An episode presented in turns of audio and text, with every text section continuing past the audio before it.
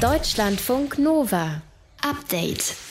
Das einzige Risiko, was wir im Augenblick haben, ist, dass uns die Mutation aus Großbritannien oder Südafrika einen Strich durch die Rechnung machen könnte. Das hat Bundeskanzlerin Angela Merkel vergangene Woche im Interview mit der ARD gesagt und es scheint so zu sein als würden die Coronavirus-Mutationen einen kleinen Strich durch den Impfplan machen. Denn heute heißt es aus Südafrika, Pflegepersonal dort soll erstmal nicht mit dem Impfstoff von AstraZeneca geimpft werden. Angeblich gibt es nur einen minimalen Schutz. Und auch aus dem Landkreis Osnabrück bei uns eine Meldung dazu.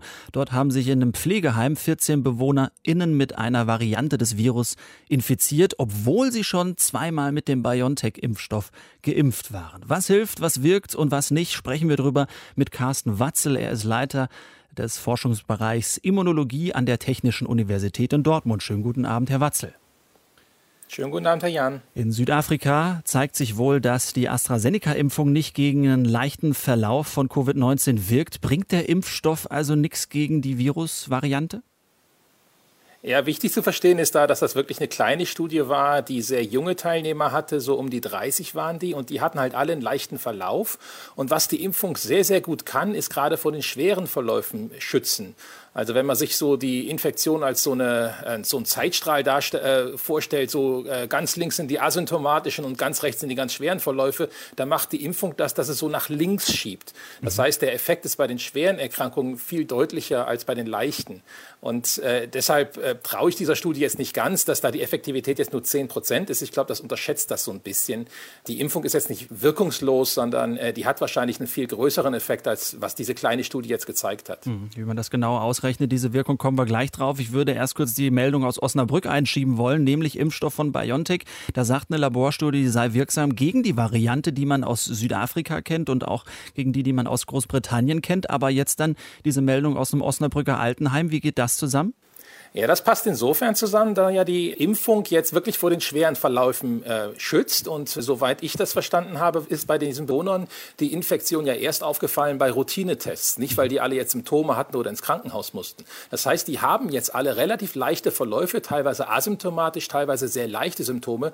Und das zeigt eigentlich, dass die Impfung wirkt, weil das sind eher ältere Leute, die sonst eher einen schwereren Verlauf haben. Mhm. Also auch hier bin ich jetzt nicht beunruhigt, sondern äh, die Impfung tut eigentlich das, was sie tun soll. Mhm. Wie kommt man genau auf diese Wirksamkeit von 90 Prozent bei dem BioNTech-Pfizer-Impfstoff und zum Beispiel auf die 70 Prozent, die ja dem AstraZeneca-Impfstoff attestiert werden?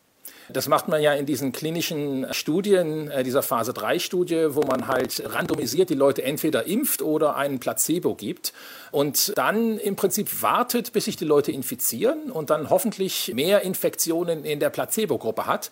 Und diese 90 Prozent drücken im Prinzip das aus, um wie viel Prozent die Infektionen in der Impfgruppe im Vergleich zur Placebo-Gruppe reduziert sind. Also mhm. wenn ich zum Beispiel 100 Infektionen in der Placebo-Gruppe habe, aber nur 10 Infektionen in der Impfgruppe, dann wäre das diese Reduktion um 90 Prozent. Mhm. Aber mehr als 90 gibt es aktuell von keinem Impfstoffhersteller oder gibt es da doch verheißungsvolleres? Nein, das Beste ist so 95 Prozent, was wir bisher haben. Und da ist halt auch zu verstehen, was da gemessen wird, sind symptomatische Erkrankungen. Also nicht die asymptomatischen Erkrankungen. Das heißt, es wird wieder halt vor der Erkrankung geschützt, nicht unbedingt vor der Ansteckung. Das muss man noch so ein bisschen unterscheiden. Mhm. Und da kommt man halt auch wieder zurück zu diesen Leuten im Altenheim in Osnabrück, wo halt einige asymptomatisch dabei mhm. waren. Wenn ich das richtig gelesen habe, dann hat AstraZeneca schon angekündigt, dass sie ihren Impfstoff auf die Variante oder die Virusmutation, die man in Südafrika feststellt, festgestellt hat, hin anpassen wollen. Wie funktioniert sowas und kann man das so schnell verändern? Das kann man machen. Man muss halt da den Bauplan für das Spike-Protein, was ja in diesem Virus von AstraZeneca drin ist, etwas verändern und an die südafrikanische Variante anpassen. Das kann man im Labor relativ schnell machen, dauert ich würde mal schätzen, einen Monat oder zwei wahrscheinlich, äh, um dieses neue Impfvirus dann zu machen. Damit ist es aber nicht getan, weil es muss ja dann noch gezeigt werden, dass es immer noch durch diese Veränderungen auch sicher ist, immer noch sicher ist und auch noch wirksam ist. Das heißt, bevor sowas müsste wieder neu zugelassen werden, jetzt nicht mehr mit einer riesengroßen Phase 3 Studie, aber würde doch noch mal ein paar Monate weiter dauern, bis man das dann auch durch eine entsprechende Studie belegt hat. Hm. Jetzt gibt es ja diese, sagen wir mal, moralische Frage, die auch über all dem Thema so schwebt. Also wenn man irgendwann mal an der Reihe ist mit mit der Impfung? Kann man dann oder sollte man dann Ihrer Meinung nach nach einem bestimmten Impfstoff verlangen oder würden Sie dann sagen, nee, Hauptsache erstmal Nadel rein, egal was drin ist? Also was alle zugelassenen Impfstoffe im Moment können, ist, dass sie vor der Erkrankung schützen. Also wenn mich die Leute äh, fragen, sage ich immer, nehmen Sie bitte den Impfstoff, den Sie kriegen können, weil alle Impfstoffe schützen vor der schweren Erkrankung und sind besser als gar nicht geimpft zu sein.